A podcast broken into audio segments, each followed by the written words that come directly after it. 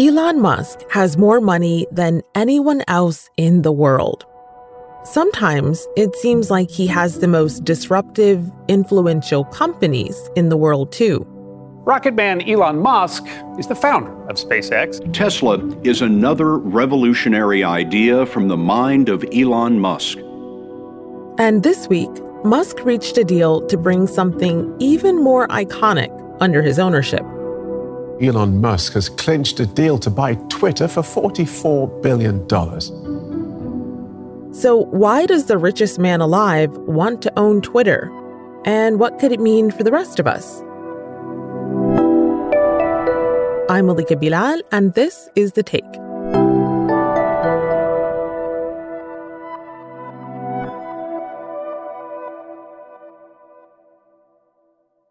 Answer that question, I'm talking to Alex Shephard, a staff writer for The New Republic. He's covered everything from politics to business to tech, and Elon has been there every step of the way. So I asked him to break down what's actually happening between Elon Musk and Twitter. Of course, it begins with a tweet. So basically, at the end of March, Elon Musk, uh, he loves to do Twitter polls. And in this instance, he basically did a poll that said if Twitter is the de facto public square, I guess, of planet Earth, is it doing a good enough job to promote free speech? And these questions often, the answer is sort of baked in, right? Anything that Elon wants always gets 75% of the vote. These polls are also not scientific. You know, it's not a Gallup poll or whatever. Right. And for anyone who's not been on Twitter, these are on his page where his followers will see them, presumably, and vote. Yeah. What we didn't know is that Musk had actually already bought 9.2% of the company a week earlier, or 10 days earlier. And, and then, as soon as this news breaks, pandemonium breaks out. Twitter on fire this morning over Twitter. The story that the world does not seem to be getting enough of. Elon Musk, he has become Twitter's biggest shareholder. Musk bought shares worth almost $3 billion. That's more than the GDP of Bhutan, Lesotho, Seychelles, or Grenada and St. Kitts combined. So, that news that Elon Musk had spent nearly $3 billion to become Twitter's shareholder broke on April 4th. By the time I spoke with Alex on Friday, April 22nd, things had escalated. Musk announced he wanted to buy Twitter outright, and that meant shelling out a much heftier sum of money. He has gotten more than $20 billion of his own money together as part of this deal and then taken out another 20 something billion in loans. And this is a deal that probably will go through. And then on Monday, we got confirmation. Breaking news right now Elon Musk is buying Twitter. An offer just shy of $44 billion accepted today by Twitter's board. Now, pending approval from regulators and company stockholders, Elon Musk will take over Twitter, buy out the shareholders at $54.20 a share, and take the company private. We're kind of entering into a period where somebody is going to own this company who has been very outspoken about not wanting to run it as a business and has been very outspoken about wanting to run it as a quote unquote free speech absolutist. But what that actually means in practice, I think, is, is going to be very interesting. Especially when you hear how Musk views Twitter himself. On April 14th, right in the midst of this Twitter drama, Elon Musk sat down for a live interview at a TED conference. He repeated some of the same things he'd tweeted before about Twitter being a de facto town square one in which free speech within the law is important. And he also said, This is not a, a way to sort of make money. My, my strong intuitive sense is that having a public platform that is maximally trusted and broadly inclusive is extremely important to the future of civilization. That's a lot of weight for the little blue bird to carry. It's also a lot of power for one man who can pull together $44 billion to hold. I asked Alex about some of the changes Musk might make. So, Musk has labeled himself a free speech absolutist, which has a more or less clear meaning, right? Which is theoretically, this is someone who is interested in maximizing speech. And he has implicitly, or I guess explicitly, criticized Twitter for not being that. It is the public square, but it's not doing enough to promote free speech. The problem with this is that Musk has actually not identified individual problems with Twitter's approach to speech. Mm. There have been a few small things. So, Twitter started removing accounts associated with the Russian government, labeling some as propaganda and removing others. Back in March, Elon Musk said his Starlink service, which has been providing internet to Ukraine, would not block Russian news services unless at gunpoint. That announcement came, of course, via tweet. Sorry to be a free speech absolutist, he went on to say. But aside from that, you really have to read between the lines what would Musk do about hate speech, right? Free speech in America mostly just says that the government can't come in and tell people what to say, but you, broadly speaking, have a right to a, a pretty wide array of political speech. This is not true for private companies. Twitter itself has long insisted that it's a platform. Anything that is put on Twitter has the right to take off. Anyone who joins, they have the right to ban permanently. Yeah. It explains why there's been a lot of discussion over the years about how effective big tech is at moderating content, and that includes Twitter. So, do you think that Musk is making any valid points in that regard? Yeah, I mean, I think that Twitter deserves to be criticized for its lack of consistency in its content moderation policies. And for the most part, it's tried to balance out those competing imperatives, right? Of being a platform for quote unquote everyone, but also to remove whatever violent or hateful speech. Something that's been pretty contentious in the past. Take one of the most high profile content moderation choices Twitter has made to date. What's always been Donald Trump's megaphone, now silenced. His personal Twitter account permanently suspended, the company says, due to the risk of further incitement of violence. Trump had probably done plenty of things that would have gotten a normal person kicked off the platform going back years. And it isn't until you have this riot at the United States Capitol that he's egging on on Twitter that he finally gets yanked. And it really is never clearly explained why this was the moment. And I think pulling him was the right move, but it underscored this other problem, which is that Twitter's own policies often don't make a lot of sense uh, and they're not consistently applied. Will Donald Trump be back on Elon Musk's Twitter? The former US president says that instead, he'll join Truth Social, the social network he launched last month. Their shares have plummeted since Musk's Twitter drama began. Musk has said he's more comfortable with what he calls timeouts rather than permanent bans. He's also mentioned some other updates he'd like to see at Twitter, like the potential to edit tweets and he suggested making Twitter's algorithm public. But Alex says, that's really not possible to do. There isn't like, you know, a secret algorithm that Twitter has and they keep in a supercomputer somewhere in a basement in Palo Alto that decides what is and isn't seen on Twitter. But I do think that the larger point that he's making is still a good one. And I think that, you know, some more transparency there would be good. So anyone who follows Elon Musk knows that he has quite an interesting social media presence. And I'll let the listener figure out what interesting means to them. But what does that presence look like? How does Elon Musk use Twitter? He's probably Twitter's most high profile user and also its most high profile troll. When it first became public that he had owned 9.2% of Twitter since mid March, he wrote, Oh, hi, LOL. He's a silly guy for the most part, but he also does occasionally talk about important hot button issues, whether they be climate change. You know, he's occasionally threatened his employees for unionizing over Twitter, which got him into trouble. The U.S. labor governing body made him delete the tweet. And it wasn't the only time his tweets have gotten him a slap on the wrist. For example, back in 2018, when a group of teenage Thai soccer players were trapped in a cave, Enormous relief in Thailand as rescue teams found that youth soccer team alive in a cave nearly 10 days after the group went missing. There was a point where Elon Musk had, as usual, needlessly inserted himself into a complex global situation and was trying to invent some sort of submarine that would rescue these people. And when a British diver basically said, You're not being helpful, Musk responded by saying that he was, quote, a pedo guy. That one ended up in a defamation lawsuit. Elon won this time around.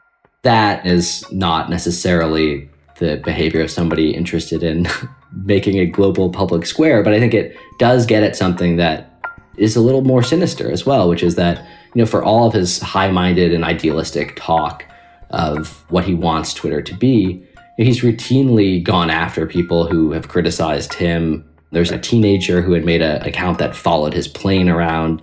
19 year old Jack Sweeney has been tracking the Tesla SpaceX billionaire's private Gulfstream. Musk wasn't pleased. He reportedly offered the creator money to take the account down. This time, he wasn't successful. The account Elon Jet is still on Twitter for now and has more than 400,000 followers. But Alex says Musk's attitude towards potentially critical fellow Twitter users is still concerning.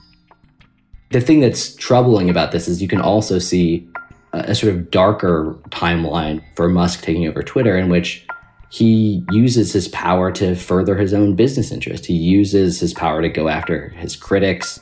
And maybe at the same time, he is promoting free speech in a way that Republicans in Congress applaud. But at every moment, he's cutting corners to go after someone who says that Tesla isn't, you know, as viable a business as he, he says it is. So, as you've mentioned, Musk came into this venture by tweeting about free speech principles and democracy. So, with that in mind, I wanted to ask about another type of company that's gotten a lot of billionaire interest, and that is media companies. A new era for Time magazine. Salesforce CEO Marc Benioff is buying the legendary news outlet. Jeff Bezos, the founder and CEO of Amazon.com, is buying the Washington Post price tag $250 million. Do you see any parallels there? Because as we mentioned, Twitter is a platform. It's not necessarily a media company, even though most of us in the media are on it and treated as such. But what could those parallels be? I'm one of many people who have made this comparison, but I think we are living in a moment right now that's quite similar to the one in the late 19th and early 20th century, in which call them industrial capitalists or robber barons or whatever else, people who accumulated just enormous amounts of wealth during the, the I guess, the first Gilded Age, we'll call it now. Uh, and one of the things that they did with it was they bought up media companies, right? For the most part, regional newspapers that they then used to expand their political influence and in many ways further line their pockets. Citizen Kane is about one of these figures, William Randolph Hearst. Citizen Kane is a modern American story about a man called Kane. Charles Foster Kane. Citizen Kane is widely considered one of the best films ever made in Hollywood. As Alex mentioned, it's influenced by the life of businessman and newspaper tycoon William Randolph Hearst. And the movie explores a lot of the things we're still talking about today in this very episode about power and wealth and media. But Alex says this isn't relegated to the past. I think Musk buying Twitter is in some ways the biggest example of this trend that we've seen really explode over the last 10 years with figures like Jeff Bezos buying the Washington Post. You have incredibly concentrated media. And what you see with billionaires in particular is that they uh, want to use concentrated media to put a stamp on American politics. And Musk, I think, is no different, even if he hasn't been saying so explicitly. And that stamp can be pretty unclear, depending on the billionaire. Take the example that Alex just brought up Jeff Bezos, who purchased the Washington Post back in 2013. Why does Jeff Bezos want to own the Washington Post? This is somebody who is based in Seattle, someone who's never taken a particularly in depth approach to, to politics before. And I think the answer was Amazon was increasingly under scrutiny by federal regulators. It was also finding itself increasingly after years of being a darling on both the right and the left, of um, being a target. And you know, becoming a power player within Washington D.C. is a good business move, uh, and that I think is one argument for why Bezos bought the Post. Now, the Post it's a better newspaper than it was, you know, when Bezos bought it. It, it continues to hold powerful people to account, but that doesn't change the fact that owning it has made Bezos you know, a very important player within the Washington D.C political scene. Bezos isn't the only one to invest in media. Alex says you find billionaires on the right of the political spectrum doing this more often. One example is the late casino magnate Sheldon Adelson. He was known for donating millions to right wing causes. And in 2015, he became the owner of the Las Vegas Review Journal, a controversial move for someone who had such a stake in the local economy. He used it not just to cement his own political and economic power within Las Vegas, but also to push his, you know, pretty far right Republican ideas. And the newspaper itself, you know, still was doing newspaper things. There There's still very many good journalists who work there. But again, the reason you buy such a publication is to expand your political influence. And it works the same way today as it did in 1910. You once wrote, billionaires owning newspapers makes much more sense for billionaires than it does for healthy democracy. So you've described how owning Twitter or a newspaper or some other company that doesn't necessarily make money could still help the billionaires. How does it hurt democracy, though? I mean, the same way that economic concentration hurts democracy, that you have a, a smaller and smaller pool of people who are dictating the priorities of American media, which is you know already pretty hobbled and already extraordinarily concentrated. So what about Twitter though? Do you think Elon Musk potentially buying Twitter plays into that? To some extent this is Jeff Bezos buying the Washington Post times 100,000 or something. Mm. That Musk wants to buy it because he thinks of it as the most influential space for discourse in the world. And he wants to have power over how that works. That I think should make anyone feel unsettled.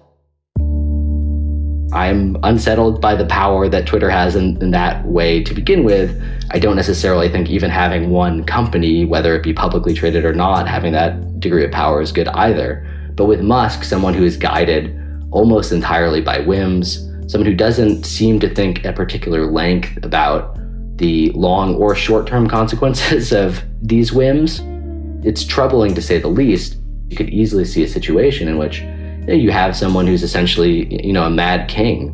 He's gotten his favorite toy, and now you just have to wonder what he's going to do with it. On Monday, as the deal was being finalized, Musk tweeted, I hope that even my worst critics remain on Twitter, because that is what free speech means. And he knows all eyes are on him. Here he is again during his interview at TED. I think everyone will still blame me for everything. Yeah. If something, if, if I acquire Twitter and something goes wrong, it's my fault, 100%. I, I think there will be quite a few arrows. So, one of Elon Musk's most recent tweets, April 21st if our Twitter bid succeeds, we will defeat the spam bots or die trying and authenticate all real humans. And it's, as we speak, constantly racking up the likes, hundreds of thousands right now. So, say Elon Musk he implements everything he says he's going to implement, including this. Do you think your personal relationship to Twitter changes at all? No, I don't. But I'm a maniac. Like I can't stay off of it. but but I think it will change for a lot of other people, right? The thing that you just mentioned, I think is is alarming, right? This idea of authenticating all users. You know, in many places it's dangerous to criticize whoever's in power and anonymity is extremely important. And it's extremely important for the exact thing that Elon Musk is claiming that he wants Twitter to do, which is to be able to have the best ideas rise to the top or to have a kind of provocative but ultimately restorative discourse about global politics. Yeah. And I agree with you and also have this love hate relationship with it. But I can't deny the fact that mm, the likelihood of Elon Musk coming onto our podcast is low. But I was able to head to his Twitter account right now as we were speaking and bring his views in because he tweeted them for the world to see. So the idea of it being the public square is your final thought here. What do you make of that accessibility? Is that a good thing? It's something I go back and forth about. I mean, one of the weird things is that Elon Musk has been complaining about how Twitter isn't a public square. In a lot of ways, it's the closest thing that we have. I like the fact that I can go to Twitter right now and search a phrase and see every response to it. You know, when I watch my beloved Liverpool Football Club, I'll just love searching whatever player is making me mad or happy mm-hmm. that day. And mm-hmm. it's a great way to spend 45 seconds. But in some ways, I think Musk's conception of it is, is quite elevated. And in some ways, it's a throwback to the way people were talking about it a while ago. We were talking about Twitter, Facebook to a lesser extent in the early 2010s as you know, a harbinger of a new global society. And that hasn't happened. It isn't a place where you're having these Socratic dialogues or whatever.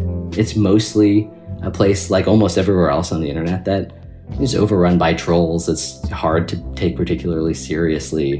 And if you do take it seriously, you'll go insane in about five minutes. Yeah. I think Musk's crusade is doomed to fail because I think it's a, it's a category error. You know, it, it may be the global public square, but trying to turn it into a more sophisticated version of that is impossible. And I think what you're going to end up getting is a Twitter that looks more like Elon Musk's Twitter, a place where insincerity is is rampant and you know maybe some people are having fun but it's you know unpleasant for most of the rest of us